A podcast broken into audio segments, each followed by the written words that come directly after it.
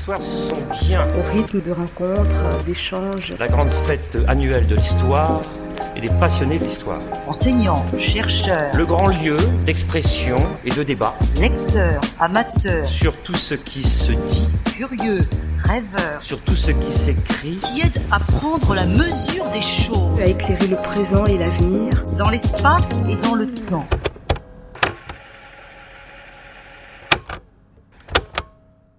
Je m'autoriserai donc euh, de cet intitulé général pour euh, poser au départ le problème plus général du rapport entre l'histoire et, les historiens, de ceux qui font métier de l'écrire, et euh, le crime.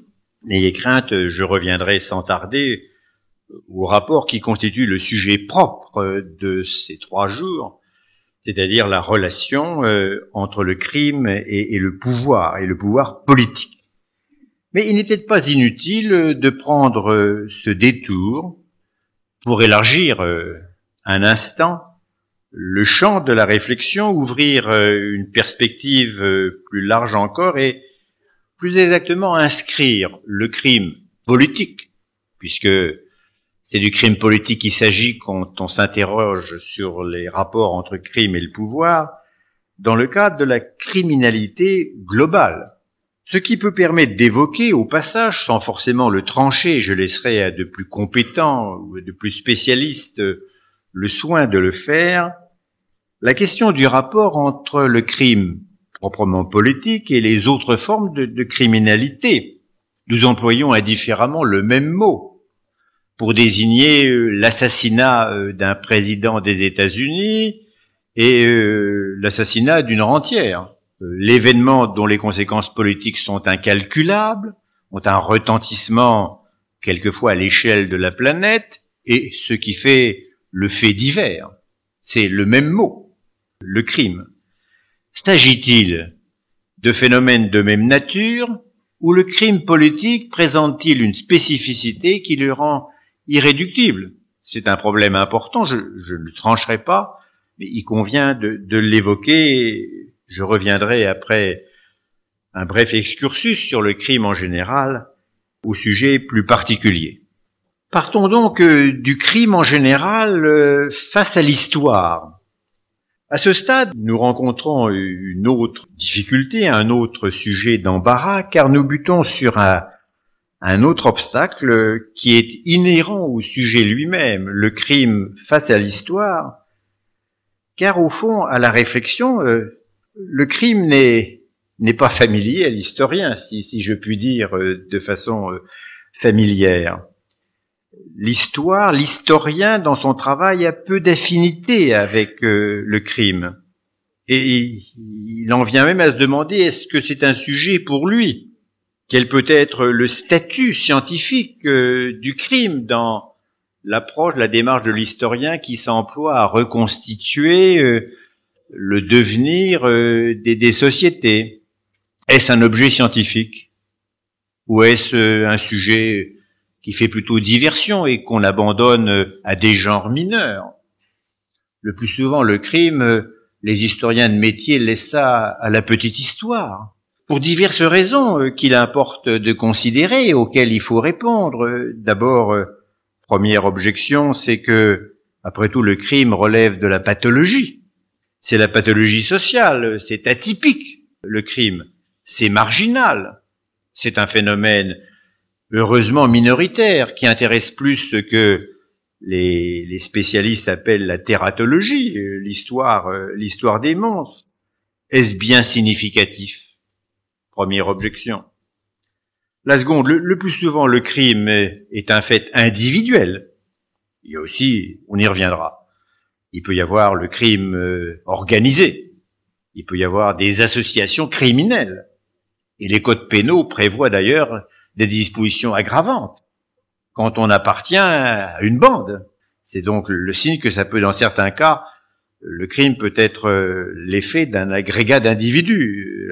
Mais bon nombre d'entre eux sont des actes individuels. Or, l'histoire est une science du fait social, du fait collectif. Euh, À ce titre-là, le crime ne l'intéresse que en grand nombre, en série. Alors assurément, et on y viendra tout à l'heure, quand il s'agit de tuerie, de massacre, d'extermination. Alors là, le doute n'est pas permis. Il est bien clair que ça relève de l'histoire. Mais la criminalité ordinaire, euh, de droit commun, euh, les, crimes de sang, est-ce que ça en fait partie? D'où la tendance à, pour les historiens qui, qui estiment euh, être des historiens allant aux choses sérieuses, de laisser ça à la petite histoire, le courrier de Lyon ou, ou d'autres, ou, Landru. Et j'avoue que, au fond, je n'avais jamais eu beaucoup l'occasion dans mon travail de m'interroger sur l'histoire. Je suis reconnaissant en fait aux organisateurs du salon et de m'avoir invité et, de m'avoir invité à réfléchir là-dessus. C'est pas ma spécialité, mais après tout, euh, rien ne laisse indifférent l'historien et toute occasion qui lui est donnée de s'intéresser à des problèmes qui jusque-là n'ont pas retenu son attention est en définitive bénéfique. Et au fond, le sujet c'est plus encore que le crime devant l'histoire, c'est l'historien devant le crime. Qu'est-ce que, quel est son jugement et quelle est son attitude? Et c'est vrai que le, plus souvent, le crime, j'allais dire, ne trouve pas grâce devant devant euh, l'historien. Euh, et il ne l'intéresse que s'il est vraiment politique. Alors c'est une, toute autre affaire. En quelque sorte, le fait d'être politique l'ennoblit, lui confère une dignité supérieure et lui confère en même temps euh, un statut. Alors que dire? Je ne me tarderai pas longtemps sur cette question, mais elle n'est pas dénuée d'intérêt. Et je vois pas comment on pourrait traiter abondamment du crime politique sans s'interroger un peu sur la relation qu'il entretient avec toute activité criminelle. Que répondre aux objections que je viens d'évoquer, non significatifs, individuelles, anecdotiques? C'est que le crime mérite de retenir l'attention. Il fait partie de l'histoire. Il fait partie de l'histoire parce qu'il fait partie de la réalité des, sociétés. Première raison. Et qu'après tout, c'est une, c'est une activité, c'est un phénomène qui est de tous les temps, qu'on rencontre dans toutes les sociétés, à ce seul titre. On ne peut pas faire l'impasse. Il y a une seconde raison, c'est qu'il y a une histoire du crime. Je veux dire par là que le crime euh, évolue sa nature même évolue et la relation qu'il entretient avec la société évolue. Et cela suffit donc à en faire un, objet d'histoire. Il évolue euh, d'abord dans sa réalité objective. Les formes mêmes changent. Les objets, les, moyens, euh, et on voit bien que le phénomène des bandes prend des, physionomies différentes selon les temps. Le, le gangstérisme, le vocabulaire même porte témoignage de l'émergence de formes originales ou nouvelles de crimes, ou de d'inventions de, crimes dans des régions qui ensuite se généralisent. On parle des gangsters. Euh, le gangstérisme, c'est pas la même chose que le banditisme des Apaches euh, à Paris au XIXe siècle. C'est autre chose, de plus plus organisé, de plus, j'allais dire de plus scientifique, presque en quelque sorte. Puis il y a des formes de crimes qui, qui sont relativement nouvelles. Le kidnapping au XXe siècle, aujourd'hui la mafia, euh, la drogue, on voit bien en Russie aujourd'hui. Donc il y a, on peut écrire une histoire du crime comme euh, manifestation, phénomène, euh, phénomène social et que de ce point de vue-là, le crime est un indicateur, un reflet d'un état, d'une société, révélateur sans doute à la fois des mentalités et des comportements. Tout est signe, et le crime ne l'est pas moins que, que, d'autres phénomènes. Donc le, le crime dans son déroulement même, dans son exercice est sujet à variation et plus encore sans doute, encore que cette affirmation puisse étonner dans un premier temps, ce qu'on en pense. Je veux dire, le jugement sur le crime. Et par voie de conséquence, euh, la riposte de la société, la lutte que l'on engage, la répression, les, les sanctions euh, envisagées par les codes, euh, appliquées par les tribunaux, mises en œuvre par les gouvernements, c'est qu'en fait, le regard sur le crime n'est pas immuable, l'appréciation varie. La notion même de crime. Après tout, qu'est-ce qui est criminel et ce qui ne l'est pas? Dans le partage des actes délictueux, qu'est-ce qui relèvera de tribunaux que nous appelons correctionnels chez nous et qu'est-ce qui relève de la cour d'assises? La distinction entre ces deux sortes de juridictions trace une frontière capitale, décisive, entre ce qui est réputé délit non criminel, relevant donc euh, d'un ensemble de sanctions, et ce qui relève euh, de la cour d'assises. Pendant longtemps, ce sont essentiellement les crimes de sang, ce sont les meurtres. Et nous voyons bien aujourd'hui qu'il y a une évolution qui fait que de plus en plus on défère aux crimes d'assises, des aux jurys d'assises, des actes que jusqu'à présent on estimait relever seulement euh, de la correctionnelle. Il y a donc euh, tout le problème de la désignation de ce qu'on appelle la qualification des actes. La notion de crime, est, j'allais dire qu'elle n'est pas objective. Je veux dire qu'elle n'est pas évidente, qu'elle n'est pas donnée une fois pour toutes. Qu'il y a des actes qui peuvent être, pendant longtemps, paraître euh, qu'on approuve presque et qui nous apparaissent aujourd'hui appelés la réprobation. C'est-à-dire qu'il y a une évolution de la conscience. Se fait-elle euh, pour le meilleur ou pour le pire J'y reviendrai dans quelques instants. Mais ce problème de la qualification, ce qui est tenu pour crime, ce qui est réputé criminel, c'est important. Nous sommes aujourd'hui moins sévères pour certains délits qui jadis étaient sanctionnés avec euh, beaucoup de sévérité. On, on rappelle toujours que au XVIIIe siècle en Angleterre, euh, le vol d'un mouchoir par une servante euh, l'a condamné aux travaux forcés à perpétuité. Et rappelez-vous, Victor Hugo, Les Misérables, le vol d'un pain, à quoi ça peut conduire quelqu'un? Il est bien clair qu'aujourd'hui, on ferme les yeux, on classe ou on ne poursuit pas. C'est cette sorte de choses. Mais à l'inverse, nous sommes plus sévères pour d'autres. Il y a donc une évolution, il y a des déplacements. Je crois qu'on ne peut pas dire que nous sommes devenus ou globalement plus indulgents ou globalement plus sévères, ce n'est pas vrai. C'est en fait euh, une différenciation.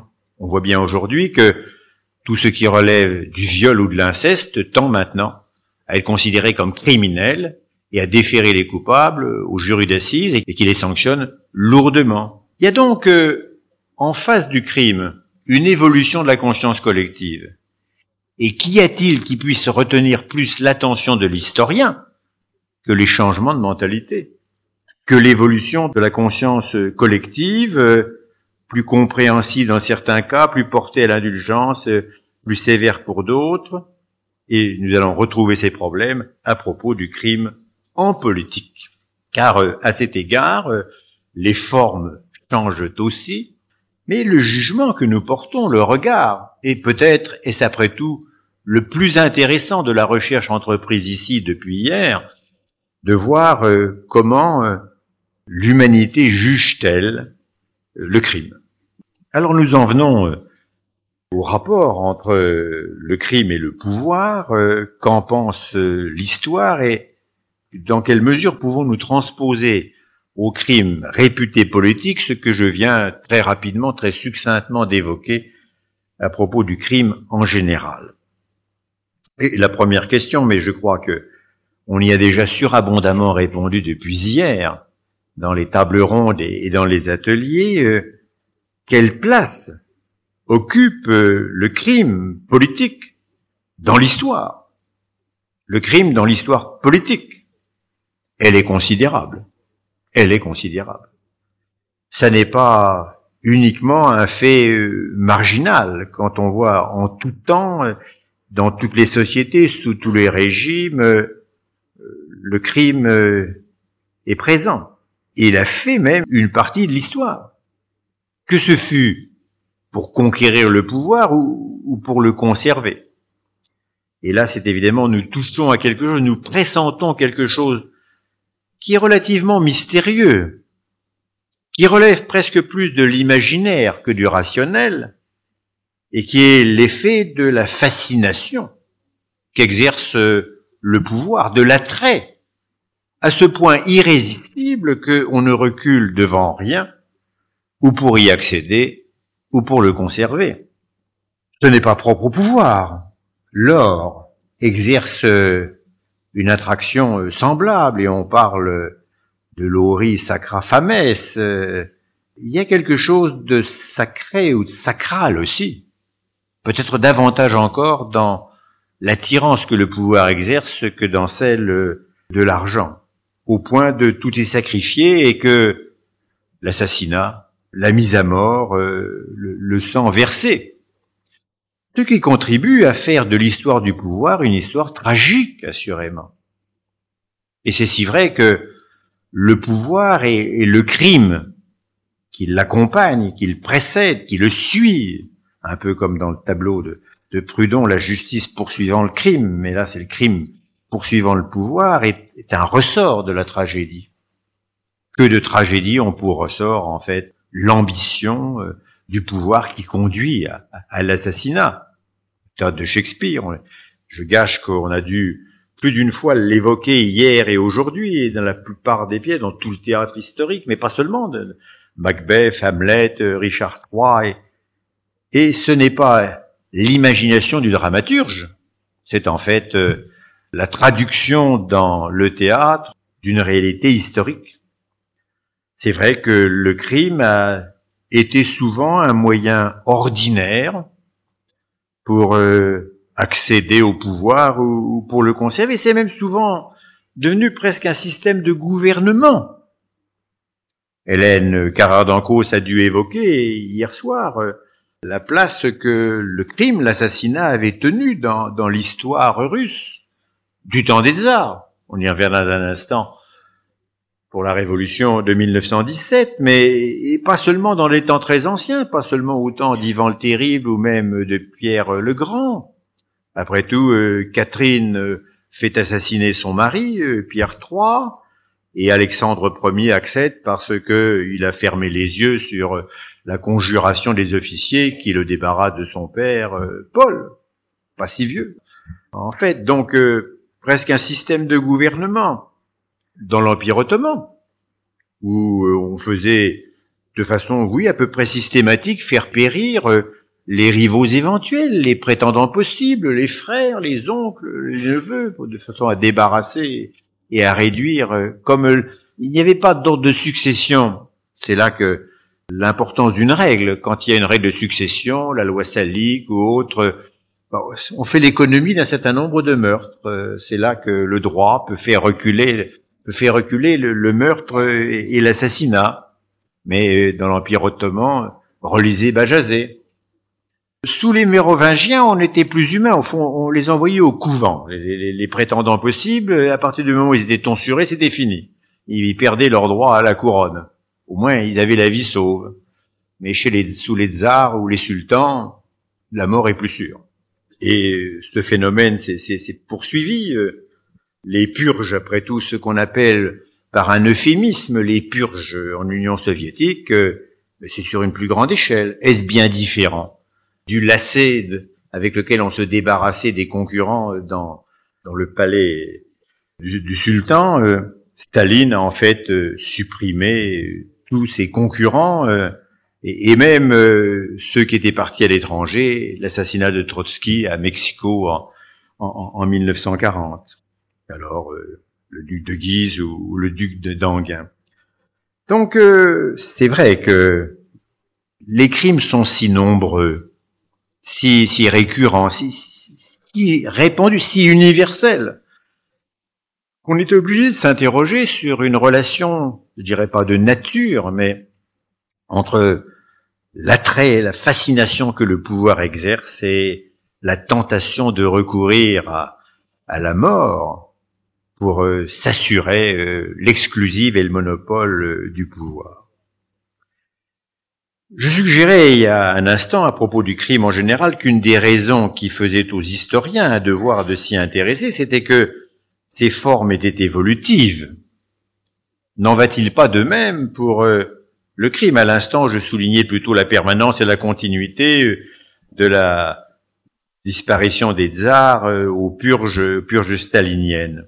Mais le crime politique a, une histoire parce qu'il ne se réduit pas au crime individuel. Et il faut évoquer jusqu'à présent, on raisonnait sur des assassinats de personnes qui en quelque sorte étaient désignées à la mort par euh, la place qu'elles occupaient, la fonction qu'elles exerçaient. Mais là, il s'agit, quand il s'agit de crimes de masse, c'est tout autre chose. Car c'est tout le monde, c'est le tout venant, en quelque sorte, qui est menacé. C'est le problème des massacres. Et Dieu sait si notre siècle, à cet égard, est riche d'expérience. Et nous serions souvent tentés de penser que c'est presque une originalité de ce XXe siècle. Je crois que il faut prendre quelques reculs. C'est vrai que sur la fin de ce siècle, jetant un regard en arrière, récapitulant les tragédies dont il a été le lieu et le théâtre, à la lumière des travaux des historiens, des découvertes récentes, des, des 10 ou, vingt 20 dernières années, des, révélations de toutes sortes, des, charniers qu'on exhume, cette image devient tellement prégnante que nous sommes tentés de l'identifier à notre siècle, de voir dans ce siècle un siècle de fer, qui aurait été marqué par une montée irrésistible du crime, qui au fond marquerait l'apogée du crime sans préjuger la suite. Cette euh, représentation est probablement trop datée de la fin de ce siècle, et je pense que l'histoire la, corrigera, car y a, d'abord il y a autre chose dans ce siècle que, que ces massacres, bien qu'ils aient pris une ampleur insolite et inouïe. Mais on n'avait pas toujours attendu ce siècle les massacres. Ils sont de tout temps ils étaient généralement liés au conflit en temps de guerre. Comme si en fait la guerre euh, rompait des digues, brusquement qu'elle ouvre en quelque sorte des voies à la, à la barbarie, à la sauvagerie. Avec la guerre, brusquement cède les comportements éduqués, les règles. Et autrefois, c'était la tradition que lorsque une ville était prise, euh, le sac de la ville l'accompagnait. On donnait trois jours aux soldats pour euh, piller, tuer et, violer. Ça faisait partie, j'allais dire, des lois de la guerre, euh, en, quelque sorte, au détriment des malheureuses populations civiles. Mais il y a des pays où les massacres intermittents faisaient partie d'un système de gouvernement. Dans l'Empire ottoman, le massacre des Arméniens, qui est aujourd'hui occupe une place importante et justifié dans, la mémoire collective que notre Assemblée nationale a, récemment euh, condamné. Assurément, en 1915, pris euh, une extension euh, inédite. Mais c'est pas la première fois. L'Empire ottoman régler les problèmes et les tensions par le massacre euh, au XIXe siècle, les massacres en Macédoine, les massacres en Bulgare. Le gouvernement, la sublime porte, utilisait les services d'irréguliers, ce qu'on appelait les bachibouzouk euh, à l'époque, euh, et qui massacraient, il faut se rappeler, l'émotion de l'Europe civilisée, autant d'ailleurs de la guerre de l'indépendance grecque. Relisons les orientales, les massacres de Kyo, le tableau de Delacroix, le poème de Victor Hugo sur l'enfant grec. Il y a des massacres euh, à ce moment-là. Mais plus tard, l'émotion euh, d'un Gladstone sur les, massacres bulgares. Donc, euh, c'est pas d'aujourd'hui, hélas, que l'humanité connaît des, des tueries massives, des, massacres, des massacres en série. Les crimes, c'est à relever des crimes de guerre. Alors certains étaient au fond abandonnés à, l'improvisation des exécutants, et puis d'autres étaient programmés. Et c'est probablement là peut-être que notre siècle se distingue en introduisant dans l'extermination euh, une intentionnalité, une euh, institutionnalisation. Un exemple entre autres, puisque maintenant on a retrouvé euh, l'acte qui porte la signature de Staline condamnant à mort 18 ou 20 000 officiers polonais prisonniers. Katyn. Katyn n'étant qu'un des trois lieux. On n'a pas retrouvé pour l'instant les deux autres. Katyn, c'est de l'ordre de 7 ou 8 000 officiers qu'on a retrouvés, mais il y a là Alors là, froidement, d'une signature, euh, on condamne à mort euh, deux dizaines de milliers euh, d'officiers, d'officiers, d'officiers polonais. La purification ethnique en Yougoslavie, mais il y a bien d'autres pays. J'étais il y a trois semaines au Liban et j'ai découvert qu'il y avait une purification en 1985 une trentaine de villages dans le Chouf ont été entièrement les populations massacrées, et les villages rasés, il n'en reste pas pierre sur pierre, au sens propre du mot. Et les pierres des églises ont servi au mur de soutènement des routes. 1985, 13 ans seulement. Par conséquent, il n'y a pas doute que le, crime, il est, il rôde, il est présent euh, partout, euh, le, Rwanda. Donc il y a à la fois de tout temps et peut-être que en, ce siècle, ils ont pris plus d'importance euh, encore. Mais ça, ce sont, on pourrait dire que c'est que ce sont des, des massacres, ce sont les, les, horreurs de la guerre. Le thème, il est il, il est classique en quelque sorte. Il a inspiré toutes sortes de séries, les gravures de Jacques Callot ou les tableaux de, Goya. Mais ce qui a peut-être alors, euh, si on s'interroge sur la, la nouveauté euh, de ce crime de masse en, notre siècle, c'est que il est peut-être plus directement ordonné aux politiques que ne l'étaient les, massacres accompagnateurs de, des conflits, euh, des tensions, des haines et, et des guerres.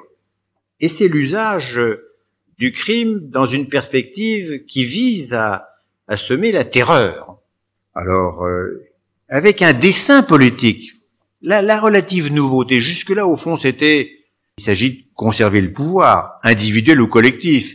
Il s'agit de réduire au silence une minorité. Il s'agit d'imposer un joug. La relative nouveauté, c'est en rapport avec des idéologies.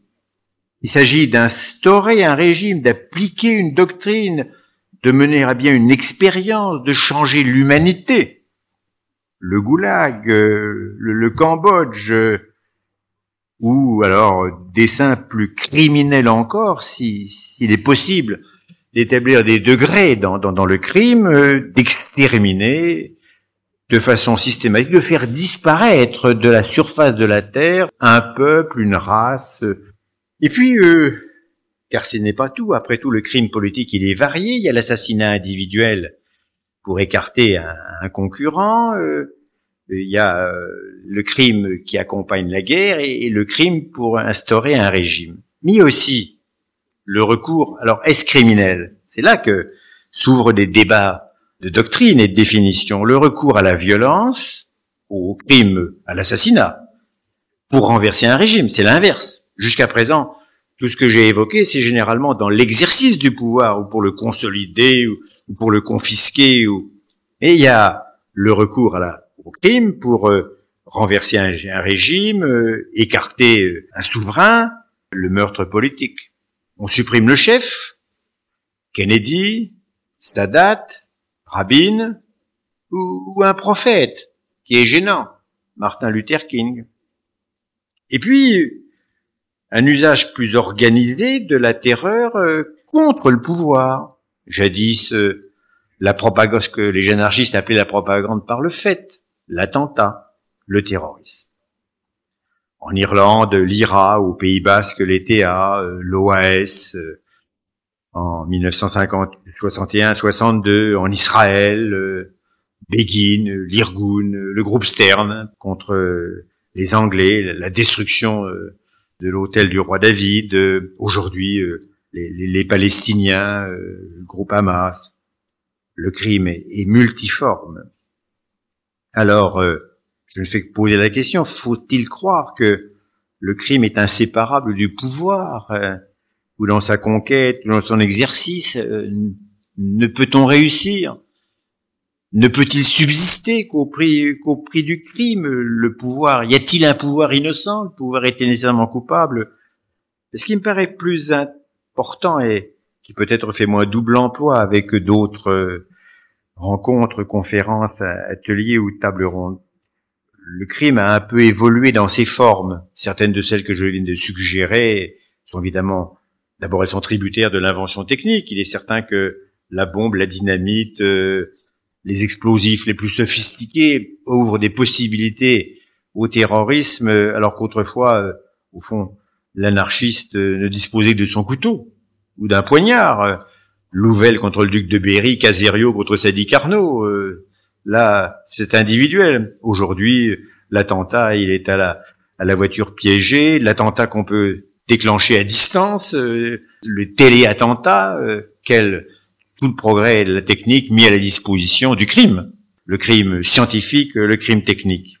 Mais euh, à propos du crime en général, je suggérais que son histoire était double, l'histoire de ses formes, de ses manifestations, et celle du regard, du jugement que l'on porte.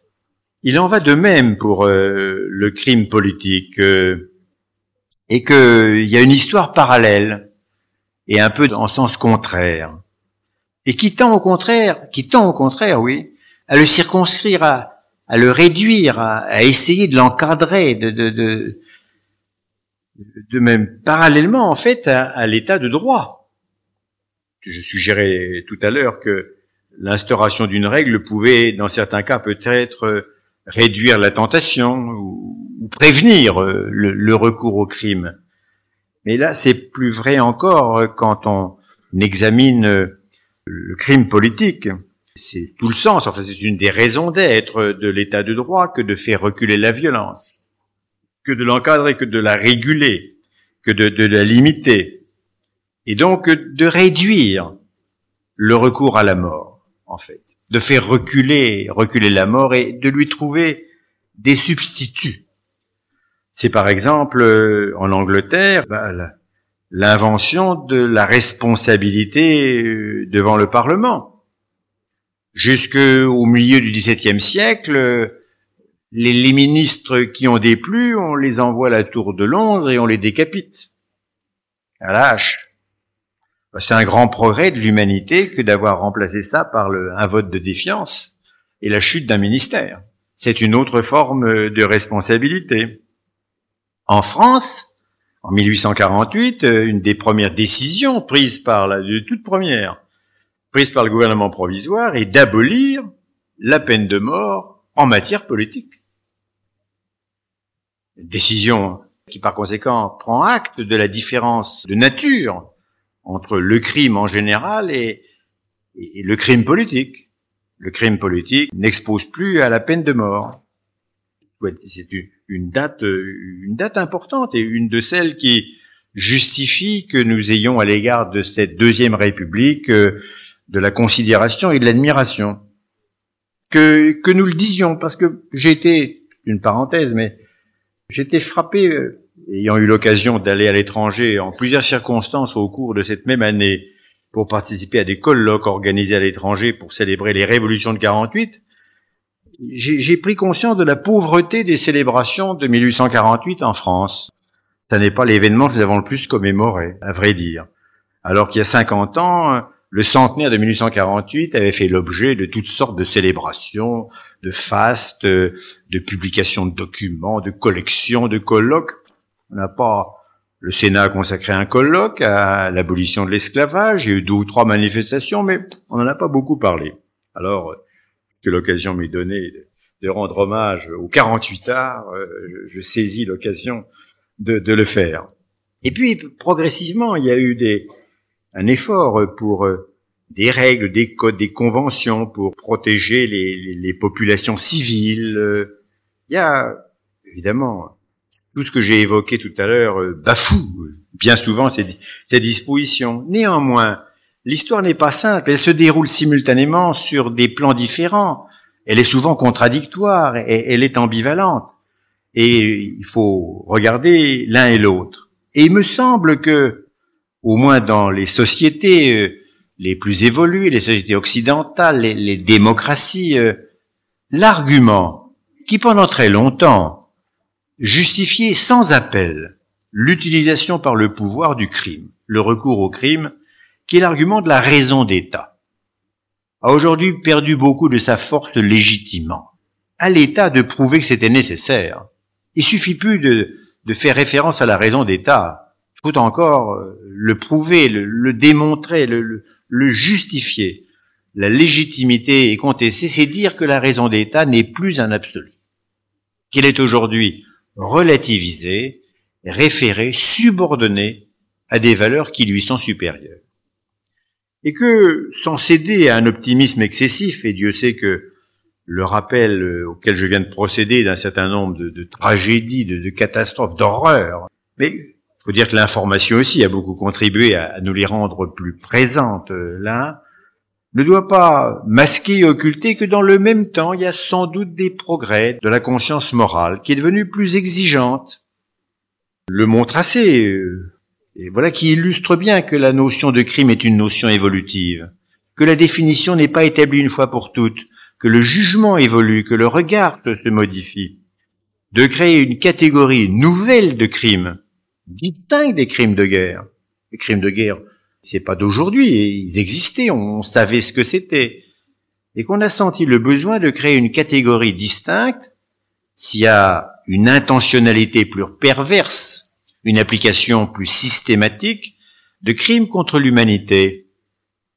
Ça prouve bien que la relation entre le crime et, le jugement, elle évolue. J'en suggérais des exemples pour les crimes de droit commun. Si nous sommes plus complaisants, plus indulgents pour certains, nous sommes plus sévères et plus rigoureux pour d'autres. Et je suggérais tout ce qui touche euh, aux crimes euh, sexuels.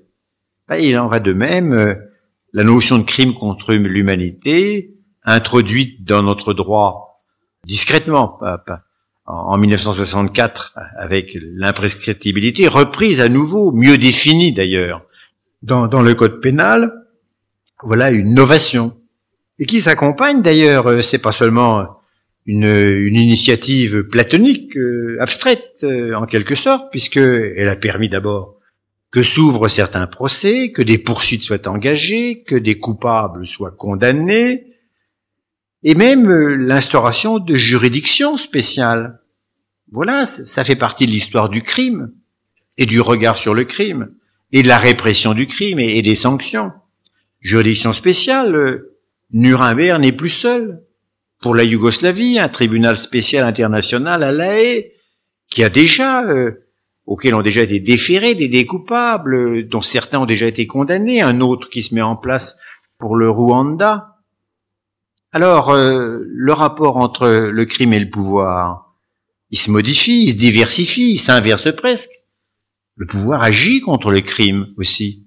Voilà des, exemples d'intervention euh, par le canal du droit, au fond, et que peut-être euh, quand on pose la relation crime et pouvoir, il y a un absent, qui est le droit.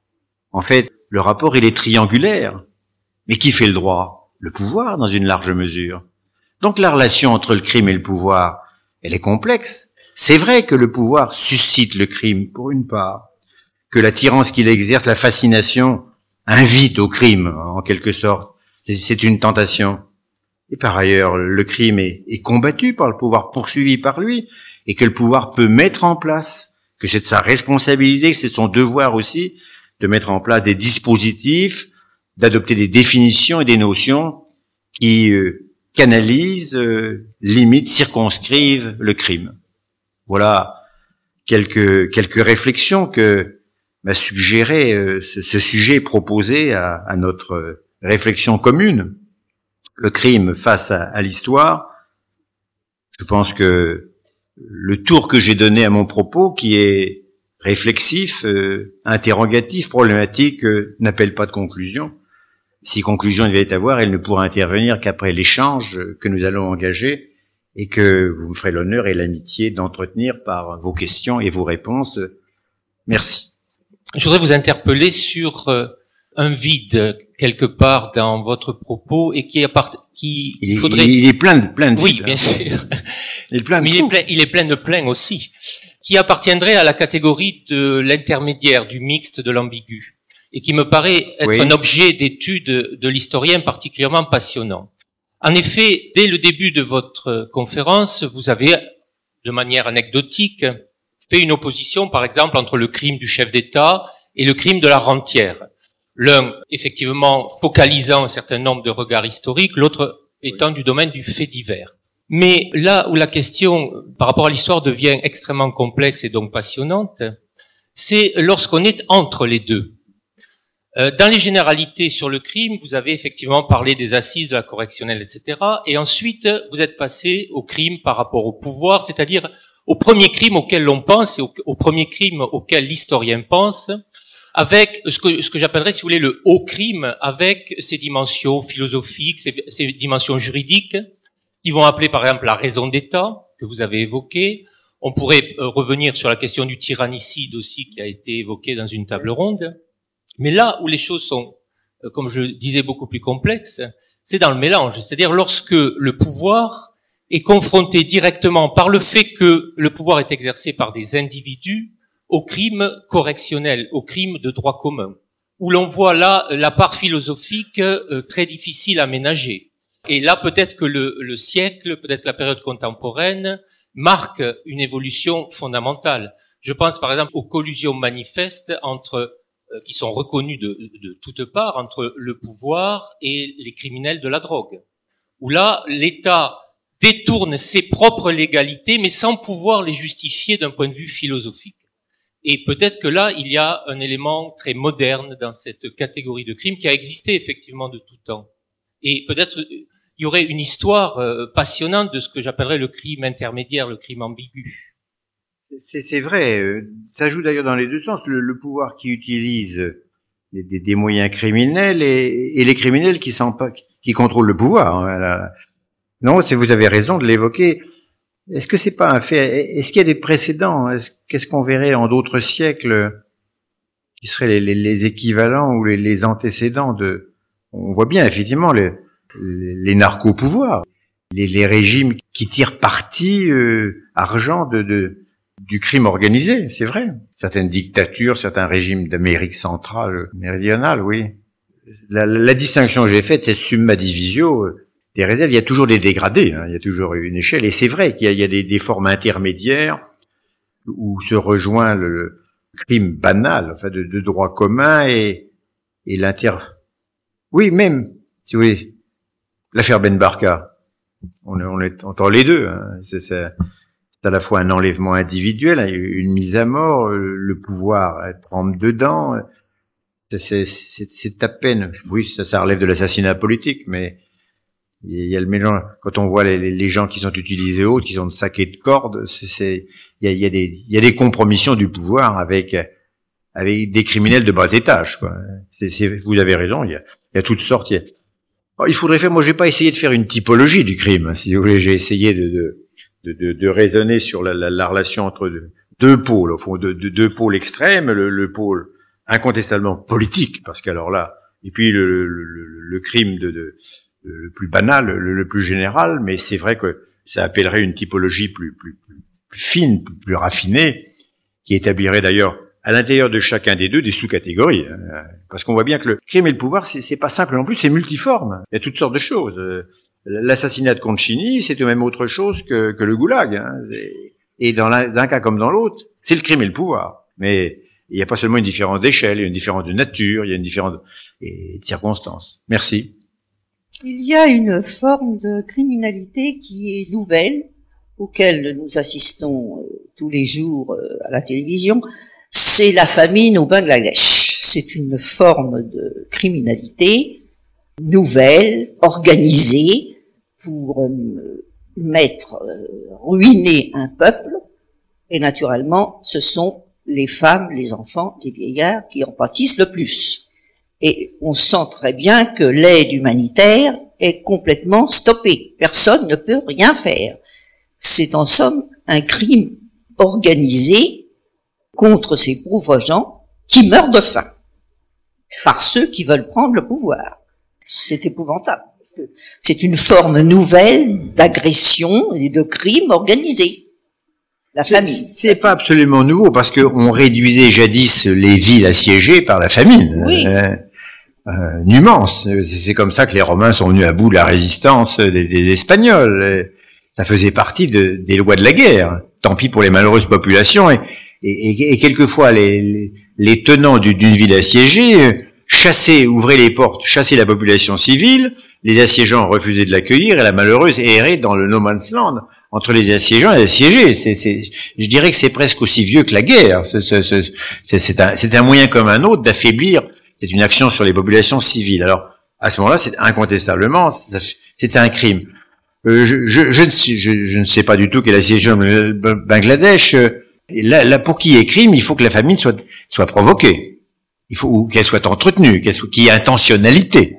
Si effectivement la famine est en partie suscitée artificiellement pour arriver à une fin politique, c'est incontestablement un crime. Mais je ne sais pas si, moi je pense que ces populations sont pauvres, malheureuses par elles-mêmes, et que est-ce que vraiment euh, c'est une organisation qui y arrive euh, Mais si effectivement, euh, si, non, si, si, si, la preuve est faite que cette famine est, en partie suscitée, organisée, alors là, il faut conclure qu'il y a un crime. Mais je ne sais pas, j'en sais pas assez pour aller abonder dans votre sens ou, contester le, jugement que vous portez.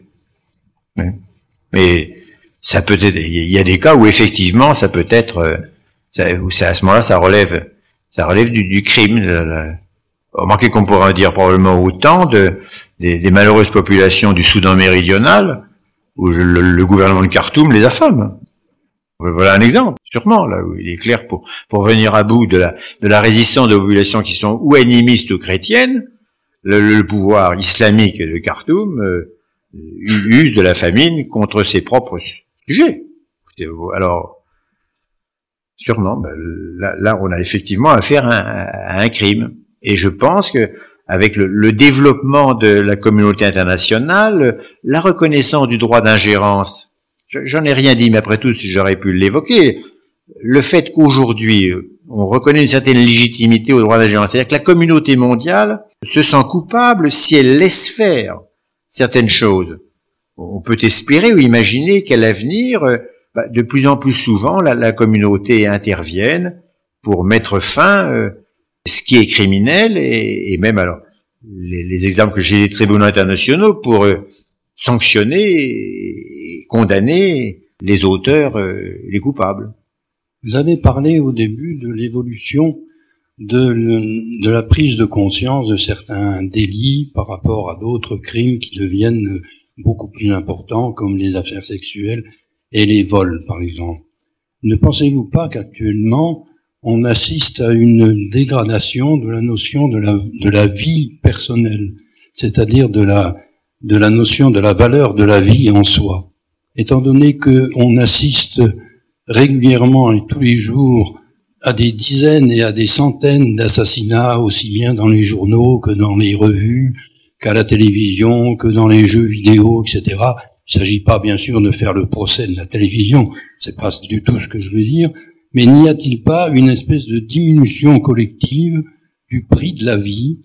En témoignerait, par exemple, les certaines, certaines euh, crimes qui sont faits par des jeunes adolescents. C'est, c'est, c'est, une crainte euh, légitime que la, y a-t-il plus ou moins de crimes qu'autrefois? Le fait est qu'aujourd'hui, j'allais dire, ils bénéficient d'une notoriété, que le, le développement de, de l'information, l'instantanéité de l'information fait que nous sommes à chaque instant euh, témoins, spectateurs bien souvent euh, de crimes. Et c'est vrai qu'une bonne partie de l'actualité est faite. Parce que le crime, il est spectaculaire. Il, il, il se prête à visualisation. Euh, il frappe l'imagination. Donc il, il est peut-être amené à occuper une place plus importante encore que dans, que dans la réalité. Est-ce que justement de cette multiplication ne risque pas de résulter, c'est la crainte que vous exprimez qui me paraît justifiée, une certaine banalisation, une accoutumance, en, définitive, oh, qui finirait par émousser la sensibilité et du même coup atténuer la, la, la sévérité du jugement. C'est vrai, mais dans le même temps, moi je suis frappé de voir que on attache de plus en plus d'importance à la vie, il y a une horreur croissante du sang versé. Nos, nos, sociétés étaient beaucoup plus violentes autrefois trouvées, tandis qu'aujourd'hui, en fait, elles acceptent beaucoup moins que le, le, sang versé.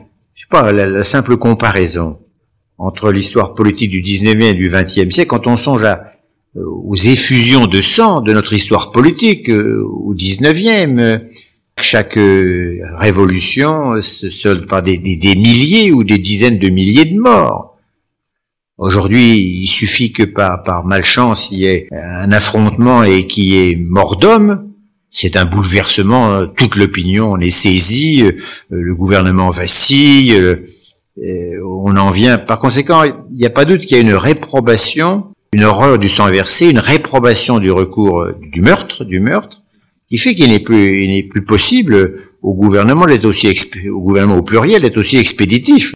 Alors ça, ça, ça balance un peu. D'une part, il y a là cette banalisation de, de la violence et du crime comme spectacle euh, du monde, et, et d'autre part, euh, une espèce d'attachement à la vie qui fait que euh, de plus en plus, alors c'est encore plus poussé dans une société. Vous voyez que le, pratiquement les, les États-Unis euh, n'accepteraient pas que un, de leurs GI euh, soit tué euh, comme casque bleu. Aussitôt, ça suffit à. Donc, alors, à, quel point la, vie d'un seul devient inappréciable, enfin, un, prix. Alors, il y a les deux à la fois. Vous savez, c'est souvent comme ça qu'on est amené à constater dans, la réalité ou dans l'histoire, parallèlement, l'affirmation de sentiments contraires. Hein. La réalité, il y a l'un et il y a l'autre. C'est vrai, ce que vous dites, je ne le contesterai pas, mais par ailleurs, je suis frappé de voir aussi qu'il y a une espèce de régression, de un, refus de, de, de, la violence physique, de l'affrontement, euh, qui au fond équivaut à un rejet, un rejet du crime. S'il vous plaît, entre homicide politique et génocide, il n'y a pas eu au cours de ces deux jours beaucoup d'interrogations sur un problème de la définition de la torture comme crime. Ah. Et ce fut pourtant un débat très important de la société française euh, en particulier à l'occasion de la guerre d'Algérie. Donc je souhaiterais euh, avoir quelques, quelques avis autorisés de votre part sur cette qualification de la torture comme le crime politique et justement de l'interprétation ambiguë que le politique peut lui donner en raison de l'efficacité dont il peut se réclamer à certains moments dans l'administration d'un certain nombre de conflits qu'il n'arrive pas à résoudre par d'autres moyens, dit-il, que l'usage de la torture. Vous avez tout à fait raison, et c'est vrai. Et vous, nous rappelez très opportunément qu'il n'est pas, il n'y a pas de, de crime que de sang, en quelque sorte, versé. Il peut y avoir des crimes euh, qui ne sont pas forcément la mise à mort. Euh, il peut y avoir d'autres formes. Et d'ailleurs, après tout, le droit commun le reconnaît. Le viol est considéré comme un crime et il met pas, pas fin à la vie, il porte atteinte à l'intégrité physique, et, mais pas. Et, je pense que font la, la torture sur un autre registre assez comparable. Là encore, c'est le corps, euh, l'utilisation systématique de la souffrance provoquée pour obtenir un résultat. Vous avez raison, je, je crois que c'est un crime. D'ailleurs, au fond, c'est reconnu comme tel. Le code pénal le prévoit. Il y a des peines aggravantes pour ce qu'il appelle traitement avec barbarie. C'est de la torture, c'est de, la barbarie. Ce qu'il y a, c'est qu'effectivement, quand il s'agit, quand elle est utilisée de façon systématique par euh, enfin, le pouvoir ou les délégués du pouvoir, une administration, une police, euh, une armée, elle se justifie, entre guillemets, par ou la nécessité dans laquelle on serait dû recourir, ou par euh, ses conséquences. Et c'est le cas de conscience, et c'est vrai que c'est un, un problème. Si, on a entre les mains quelqu'un qui détient un secret dont dépend la vie d'autres, c'est ça le, vrai problème. Le terroriste arrêté, euh, s'il parle, on évitera des attentats qui feront des dizaines de morts.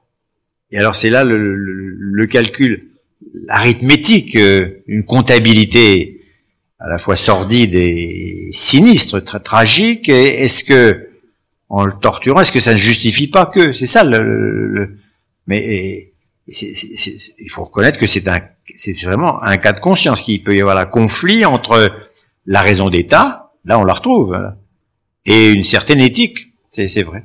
Et je crois que d'une façon générale, il faut considérer que le recours à la torture, c'est criminel. C'est, je crois, c'est la thèse que, défendent beaucoup d'organisations. C'est d'ailleurs celle qu'au fond admettent les États civilisés, parce que le plus souvent, quand ils sont pris la main dans le sac, ils se défendent, ou ils disent qu'ils nient la réalité des faits. S'ils avaient bonne conscience, ils ne nieraient point. Mais il le nie, là. Ou il le nie, ou il, euh, il invente des arguties. Je, crois qu'à cet égard, il y a tout de même un accord, il y a certain consensus de la conscience morale, au, moins dans, un certain nombre de sociétés, pour estimer que la torture, c'est criminel, je crois. Et je vous remercie, oui, d'avoir songé à, évoquer cet aspect. On, est toujours polarisé par le sang, mais il y a des tortures qui, qui ne laissent guère de traces et qui probablement ne sont pas moins criminelles. Monsieur le professeur Caspi hier a évoqué l'assassinat de quatre présidents des États-Unis. En France, vous n'avez eu que deux présidents assassinés. Vous avez évoqué l'un d'eux, je me souviens de l'autre.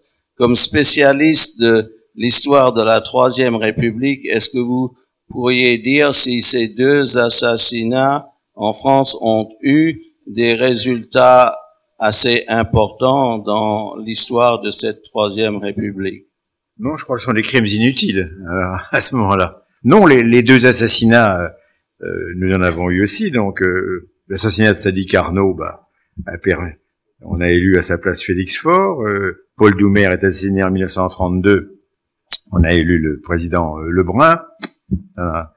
aucun impact, aucune incidence. C'est vraiment deux morts pour rien, hein, si, je puis dire. Et les, deux assassins, Caserio et, et Gorgulov, il faut bien ça, on s'explique mal d'ailleurs pourquoi Gorgulov a assassiné euh, Paul Doumer. L'assassinat de, de, est plus intéressant en quelque sorte parce que il assassine Sadi Carnot parce que Sadi Carnot n'a pas gracié les anarchistes qui ont été condamnés à mort à la suite des attentats, euh, Vaillant et autres, en particulier après la bombe jetée dans l'hémicycle du Palais Bourbon. Il y a eu une série d'attentats. Et le président de la République a considéré qu'il ne devait pas les gracier. Donc ils sont guillotinés et Caserio lui fait payer cet acte. Donc il est, quand je dis qu'il est mort pour rien, c'est-à-dire que ça n'a pas eu de conséquences, mais sa, mort avait une raison et il a payé de sa vie décision qu'il a cru devoir prendre dans l'intérêt de l'État de, ne pas gracier des gens qui avaient commis des crimes, euh, qui étaient responsables de la mort d'un certain nombre de civils, de civils innocents. Alors il y a eu que deux présidents de la République, euh, oui, mais la liste est longue des attentats contre la vie des, chefs d'État hein, en France. Alors là, elle, est longue. Je suis sûr d'en oublier si j'ai depuis l'attentat de la rue Saint-Nicaise contre le premier consul, l'attentat, la mort du duc de Berry, le, les attentats. Je crois que Louis-Philippe a dû avoir dix attentats.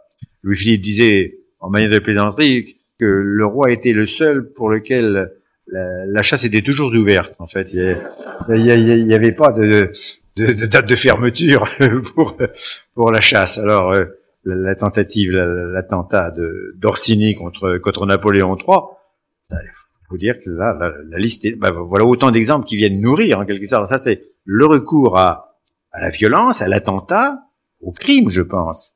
Alors euh, certains disent il est justifié, anobli, idéalisé par la cause et par le risque pris. C'est vrai aussi, ça compte aussi, hein, c'est ça. D'abord, ils, le font pour une cause à laquelle ils croient, c'est tout le cas des terroristes russes et des attentats. Euh, c'est tout le débat de, de, de que Malraux, euh, dans son roman La condition humaine, évoque, là, le recours au, terrorisme. Mais la, la, liste est longue. Alors, à ce moment-là, de, souverains euh, menacés et la liste de, ceux qui ont recouru au meurtre en en, attendant un, un, effet politique, la chute d'un régime, l'avènement d'un autre régime, d'une société meilleure Est-ce que ça justifie? Alors évidemment, ils prennent un risque, parce que généralement, où ils sont arrêtés sur le moment où on les retrouve, ils sont condamnés et généralement exécutés. Et la plupart, par conséquent, ils mettent leur vie dans la balance. C'est vrai en partie pour eux. Aujourd'hui encore, euh, pour euh, les terroristes en, plusieurs pays, sans parler des kamikazes, qui se font sauter avec, qui savent donc qu'il n'y a même pas l'espérance d'en sortir. Si vous voulez, leur, courage appelle euh, quel sentiment? L'admiration, appelle la considération, si vous voulez, c'est vrai. par ailleurs, on doit s'interroger sur euh, la, légitimité, la justification, est-ce que le résultat justifie? Mais ça sont des... Là, nous sommes dans un débat qui est éthique, mais il est difficile de ne pas passer, quand il s'agit du crime, du juridique à l'historique et de l'historique à l'éthique. Bon, peut-être qu'on peut en rester là. En tout cas, je vous remercie et de votre présence et de votre participation qui a beaucoup enrichi, qui a montré que ce sujet choisi par les organisateurs méritait qu'on l'évoquât.